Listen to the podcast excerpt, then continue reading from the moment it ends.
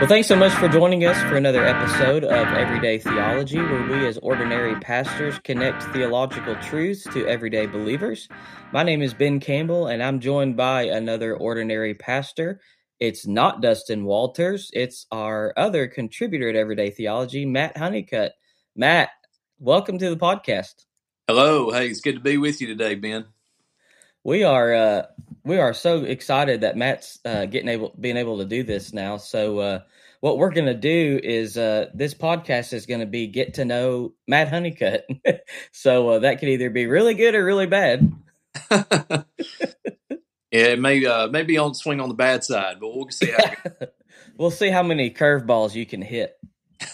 so, uh, so what we want to do, and in all seriousness, what we want to do is uh, just allow uh, our listeners to get to know you a little bit and uh, and um, get to know the real Matt Honeycutt. So, uh, Matt, tell us a little bit about uh, maybe like where you grew up and uh, kind of your background, and maybe how you came to faith in Christ. Uh, okay, Ben. Um, you know, I'm from originally. I'm a Tennessean, and uh, most of my ministry has been here. I've had the opportunity to go to other places, just didn't work out. But uh, it's kind of strange the way that it did work out. Um, I never would have thought myself to be in ministry, but growing up, um, just had a, you know a sense of of God kind of leading me down a certain road. But uh, my faith uh, came when I was about six years old when I turned to Christ. And uh, we'll just go back there. I'm, I'm, originally from Murfreesboro, so Murfreesboro, Tennessee, almost the exact center of the state of Tennessee. And um, as I was there growing up, you know, I grew up in kind of, I would say my family were uh, not probably, you know, devout Christians, Protestants, but uh, in a sense, we were more nominal than anything else. And uh, we would go on occasion, you know, my parents would take us on occasion. We were, um, not a part of any, I never got really plugged into any youth group. Um, that really wasn't a thing in our family, but uh, we would go, you know, maybe once on Sunday, every other week, or maybe once a month or something like that. Sometimes we would go more often, but it's just kind of more off and on, hot and cold kind of thing. Uh, when I was six years old, actually, I was going to a school named uh, Mitchell Neilson um, Primary or Elementary Mm-hmm. And uh, my parents both work, so I usually would go to a uh, daycare, I guess, after school program. And uh, some good friends, my mom had um, had met them through uh, you know a church uh, that we were attending, and um, I, believe it's how that come about that relationship. And so uh, I would actually walk from the school grounds through past a field and in through a fence in the backyard of their of their house, and I would go in. Me and other kids would be there, and it was there that I kind of uh, first uh, got to know Jesus Christ. I think you know, kind of more intimately. Mm-hmm. Uh, the the young lady's name that uh, that was kind of witnessing to me as I was a child there. Her name was Rita, and uh, she was I think she was actually going to be going on uh, the mission field. I, th- I want to say, I'm not too certain about that, but I want to say that she was going to do that kind of work. And so she had witnessed to me. She had, you know, told me about sin and about the way things were in the world. She is just kind of in a to explain to a child about Jesus Christ and what He did for me and uh, for paying for my sins and just uh, recounting the gospel story and the resurrection. You know, everything that's key to that. Mm-hmm. And uh, she would do that, you know, quite often, and she would just lead me uh, over time uh, to um, uh, see Jesus uh, the way that uh, that that she felt was was good for a child to understand. And then the Holy Spirit led me. definitely had pricked my heart, and and then I had accepted Christ, and it was. Not it was probably years later um, after that experience when I knew things were different you know, and I came to Christ that way at that daycare, and I knew things were different. Um, just the way that I saw the world was a lot different, and uh, just the personal relationship that I had with Christ would start growing. Then um, it was about I was age probably thirteen um, mm-hmm. at the church I was attending that I actually got baptized then. So I mean that's seven years later, nearly. Um, uh, so it was it was nearly seven years uh, I was, I think I maybe just turned 13 or something. And so I had been baptized and then, um, kind of, uh, not really got serious about the Lord. I always felt God, you know, God kind of leading me down a certain road or I knew he was there and that he cared for me, loved me, but I wasn't really sold out yet. You know, as children, you you kind of it's hard to grasp that. Um, mm-hmm. Just thinking back to it, but uh, I had, you know, went to high school and I always considered myself a Christian, and um, I tried to do the right things, tried to, you know, make sure I was uh, living in obedience to Christ the best I could, with not even going to church. Uh, should, and so that was difficult. You know, not being with a with the membership and um, a church. Uh, that was kind of difficult to be a Christian in that time. But went to high school, graduated, ended up going in the military, and uh, went a little bit wayward. Then came back, went to college, and that's when I really started to get serious for you know uh, in the Lord, and um, uh, met my soon-to-be wife at uh, while I was going attending college. She wasn't there, but I had met her through some mutual friends, and then it was when actually when we moved away from my from my hometown that I actually started to uh, get a little more serious about about the Lord. And so I had was set under the preaching of a really great preacher. His name was Mike Maryville. I was mm-hmm. working for a company called Vulcan Materials Company. Um, kind of trained to be a salesman for them. That was my degree. Background was business, and so wasn't even mm-hmm. thinking on the lines of pastoral ministry at that time. wasn't even on my radar. Um, I was just trying to make a career, and so I sat underneath his preaching, and it became it came up um, there was a, a, difficult decision that I had to make in my life, and um, it was one of those times where uh, it was a career breaker at that point, and it was either either I follow Jesus or I follow my career path, and uh, mm-hmm. I chose Jesus that day, and uh, it was a scary moment, scary time. Um, some things that come up ethically that I questioned about what the company was doing you know, in relation to uh, alcohol and things like that. Being a salesman, you, you kind of wine and dine people. So I had a problem with that. I talked to them about it. They didn't really understand, and um, that's uh, that's kind of when uh, I started to sense that God is uh, is doing something within me, and it was sitting under the preaching, the you know solid preaching at that time yeah, and I was growing and uh, just uh, just started to get on fire for God, you know. And so I, I hope it's kind of you know that kind of leads us up to the point where I um, was about to enter ministry, but that's kind of a the cliff notes of my of my I guess my profession of faith. Yeah. So you uh yeah, so you ended up how many churches have you pastored?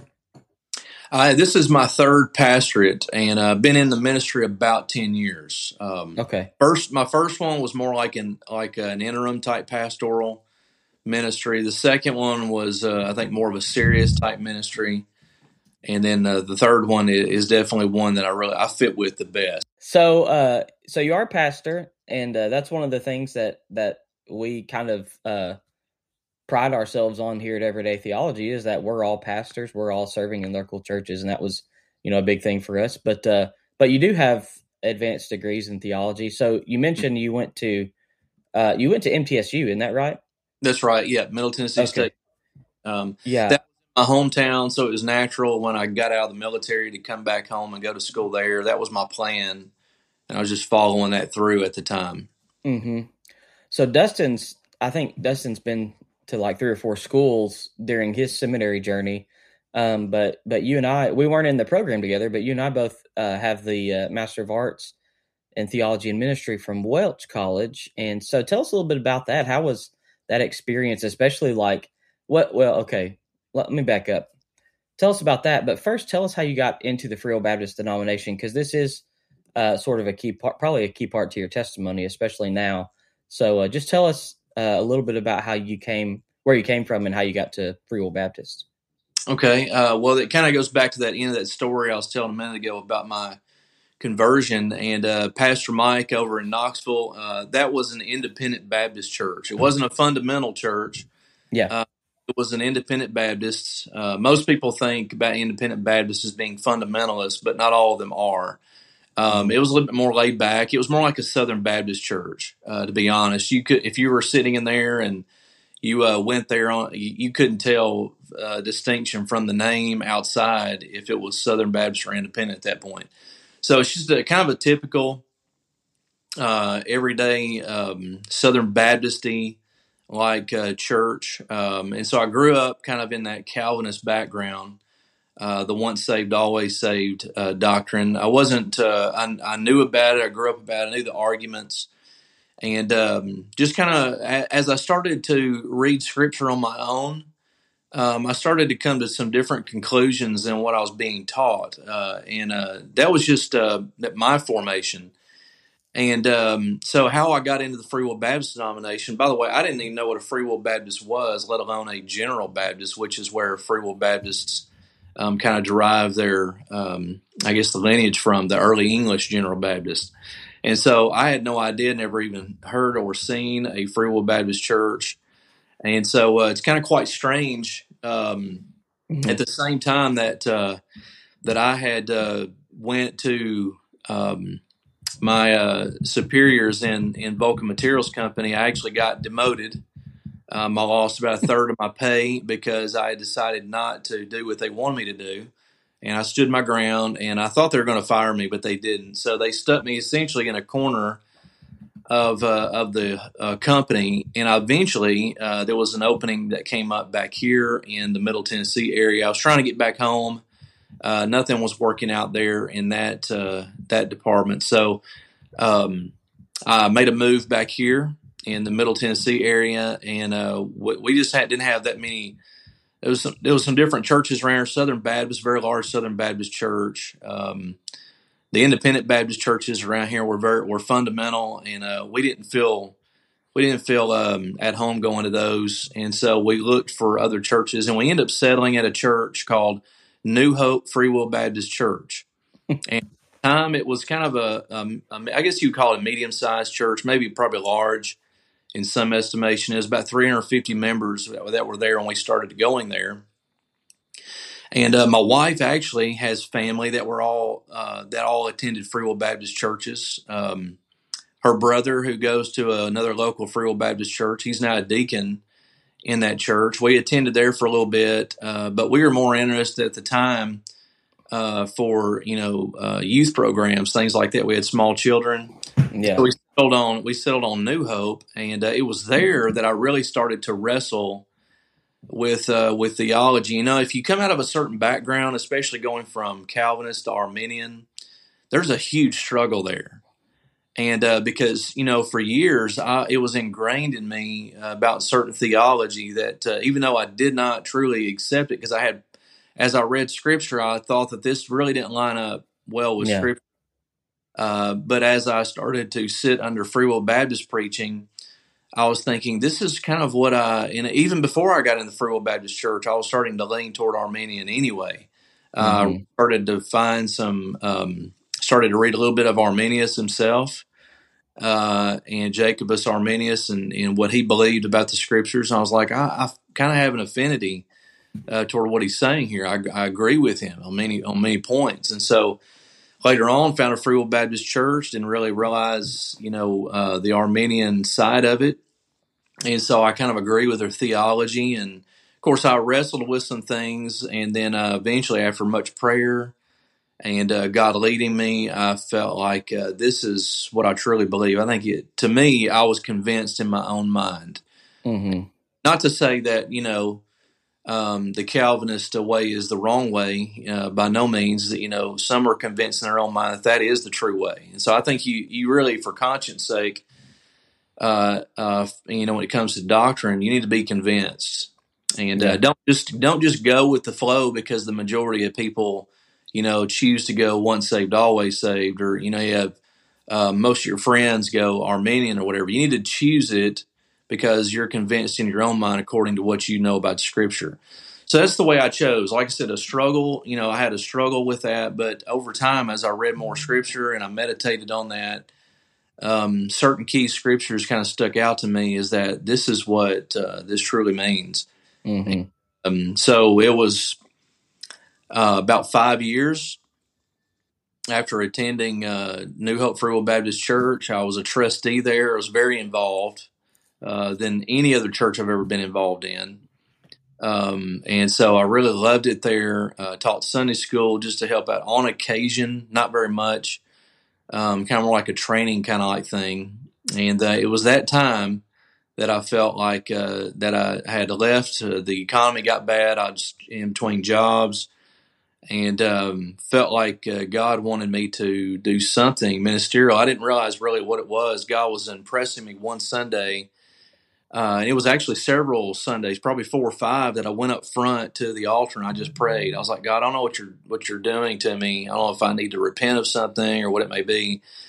And I had a church member there, uh, a discerning church member, come up and talk to me and spoke with me and noticed that I had gifts in in certain areas, and so he had kind of gently kind of nudged me toward maybe pursuing you know a, a life of ministry. And mm-hmm. uh, at first, I was scared to death, and then uh, after the rest that, um, I said yes, and so that's what leads me to. Um, being trained. I, I, don't want to get into all of that at this point, but it, that eventually led me to, uh, with not having a background as I got into ministry, not having a background in theology, I knew I needed more. Um, I were at that point, I was like, you know, I wish I would have done something undergraduate, you know, with theology, but I can still have the best of both worlds. I can have the business aspect uh, that would be helpful in ministry, but I also want the theological background, the training in that. So Welch College, they started up this new program. I was looking other places, you know, for some kind of master's level degree. Yeah. Uh, and because I didn't need another four year Bible degree, I'd already had four years of undergraduate. Mm-hmm. So I was trying to do as efficiently as possible, you know, with uh, the money situation and trying to get uh, the best education I could. Then Welch come up with this program. And so um, that kind of uh, piqued my interest. I was in the first cohort. It took me about three years to complete the program, but uh, I enjoyed every mm-hmm. minute of it, and it was a great program. Um, I'm glad they got the divinity program now, and so I'd really love to do that, but it's just not in the it's not in the anytime near future. Yeah, yeah. Well, we uh, you kind of I I took the same route. I I kind of did the. Uh, it took me about two years, two and a half years to complete the uh, the Master of Arts program, but but uh, it is an 18 month program. So if you want to take mm-hmm. two classes per term and kill yourself for 18 months, you can do that. but uh. I, you know, you, you and I were both working and doing that, and there were guys in there that weren't working that were able to take two classes. I couldn't, I couldn't do it. I was working two jobs, and my wife was in school too. So, and we had kids. Yeah, that makes yeah. it hard. One class. Yeah, that's kind of the yeah, that's right. So, uh, um, yeah. So, tell tell us a little bit, just a l- little short snippet about your thesis, because you had to write a thesis in the program. Just kind of do that, and then maybe just add on on the end of that, maybe just some in theological interest that you have? Well, uh, my thesis for that program, uh, just did, I mean, we could either choose a project or a thesis. Uh, the thesis more appealed to me because it could set me up for, I felt like, for other things in the future academically. Yeah. And my my thesis was was related to uh, more legalism and antinomianism. You know, uh, people who live according to the law, legalism, or antinomianism, which is anti-law uh, those who live in a you know in a kind of um, what you would call I think Grudem has called it free grace uh-huh. or that uh, it's um, the easy believism mm-hmm. That he's kind of wrote a book on. It's really good about that. And so uh, I wrote a I wrote a paper on that, and uh, that kind of it really didn't interest me. But I had a lot of material on it, and nothing's really been written much on it that I had yeah. noticed kind of in circles, and uh, except Forlines, uh, Leroy Forlines wrote quite a bit on it. Uh, he was probably one of the more the more foremost theologians in our movement that's written more about that than anything um, than anyone else. Uh, Dr. Picirilli as well. Uh, Robert Picirilli also wrote uh, some things along those lines that I was able to use from source material. But essentially, what I was doing, I was kind of looking um, legalism and antinomianism from you know, a reformed or classical Arminian standpoint, and I was comparing and contrasting uh, Calvinist thought with Arminian thought on the very subject. And uh, it turned out to be, a, uh, I, I think, a decent mm-hmm. paper. Um, not something I would have chosen to begin with. I actually wanted to do something along the lines of the Trinity, uh, which that was uh, something a little bit out of bounds for me because of the depth of it. So I decided to go with this. um, it was more familiar to me and ended up working out quite Yeah. well.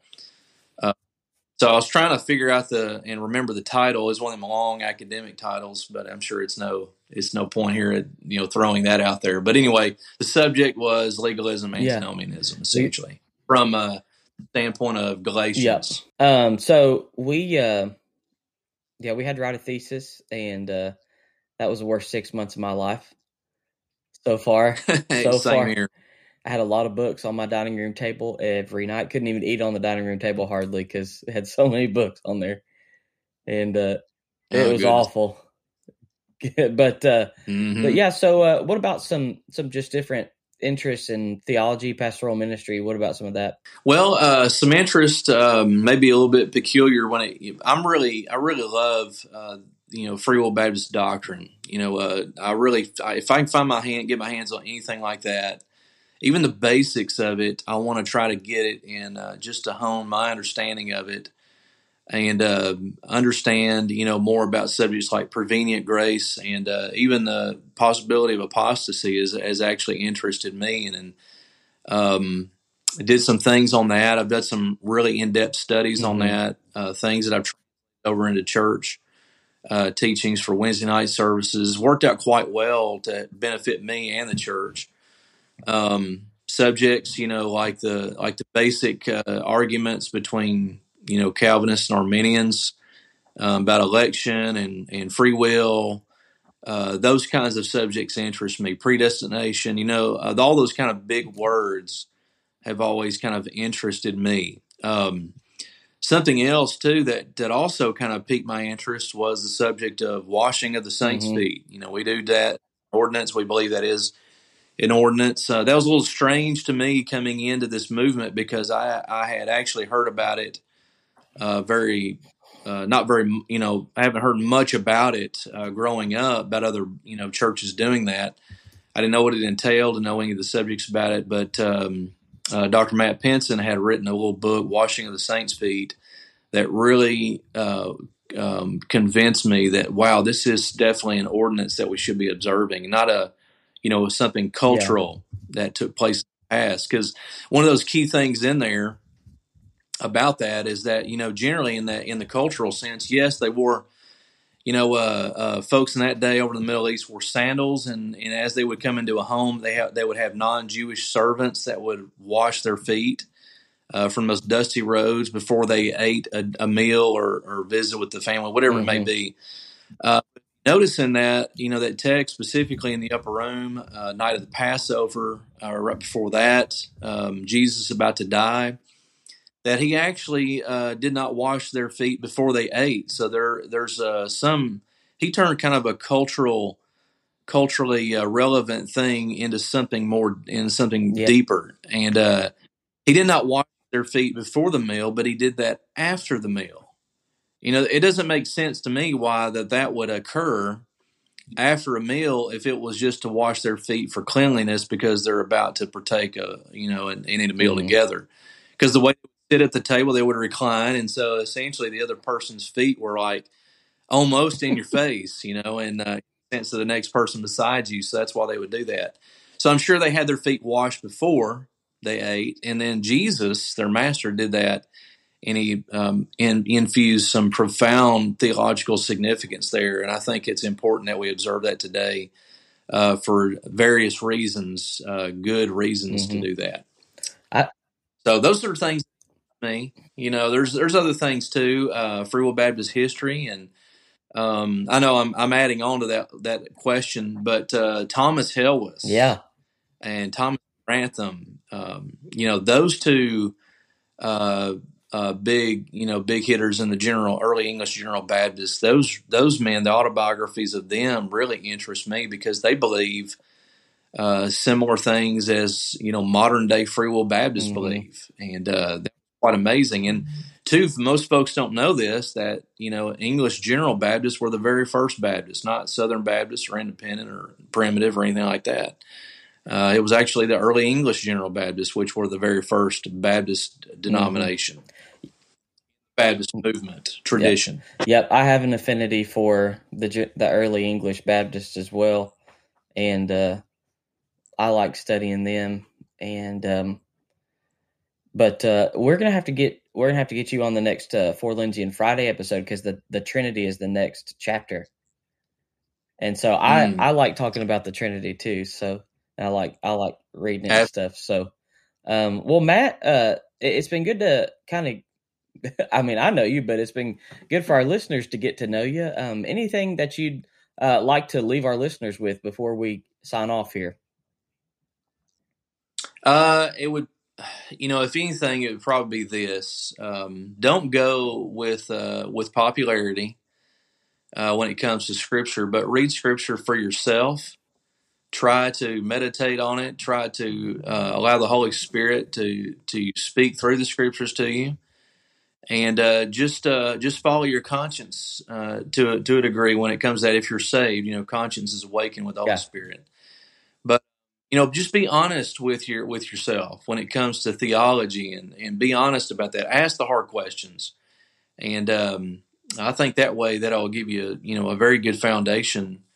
You know, when it comes to Scripture and uh, you know your journey. And you say that not just tongue in cheek, you say it because of experience. Absolutely, and uh, you know, if I would have stayed in the in the uh, independent Baptist movement, um, I'm a firm I'm a firm believer that if I would have stayed in that movement, that I probably would not be as committed to it as I am Mhm. today to the denomination part of today. You know, you gotta you gotta do these things for conscience sake. You can't defile your conscience, and if you see something in Scripture that you have questions about, pursue it Yep. until you're satisfied with the answer. You know, and um, you know, ask others that can maybe lead and guide you from both Mhm. sides. Um, you know, it's easily it's we're all I think many of us are easily swayed to accept our grandmother and grandfather's religion. You know, denominational Yeah. leanings, and so um, uh, that's a tough thing to do because you can be, you know, sent in a way. Some people can be ostracized from a family because of that. But just be honest with yourself about when it comes to theology, because it's for all of life, as Leroy Forlines would say. And if it impacts your life, don't just do it, do it. But uh, if you truly believe something, then don't be ashamed of it. Absolutely. Paul says, work out your own salvation with fear and trembling. So, uh, Absolutely. So thanks so much, dear listener, for listening to us. Leave us a review on your favorite podcasting platform. And until next time, we hope that these truths reach you for your good and for God's glory.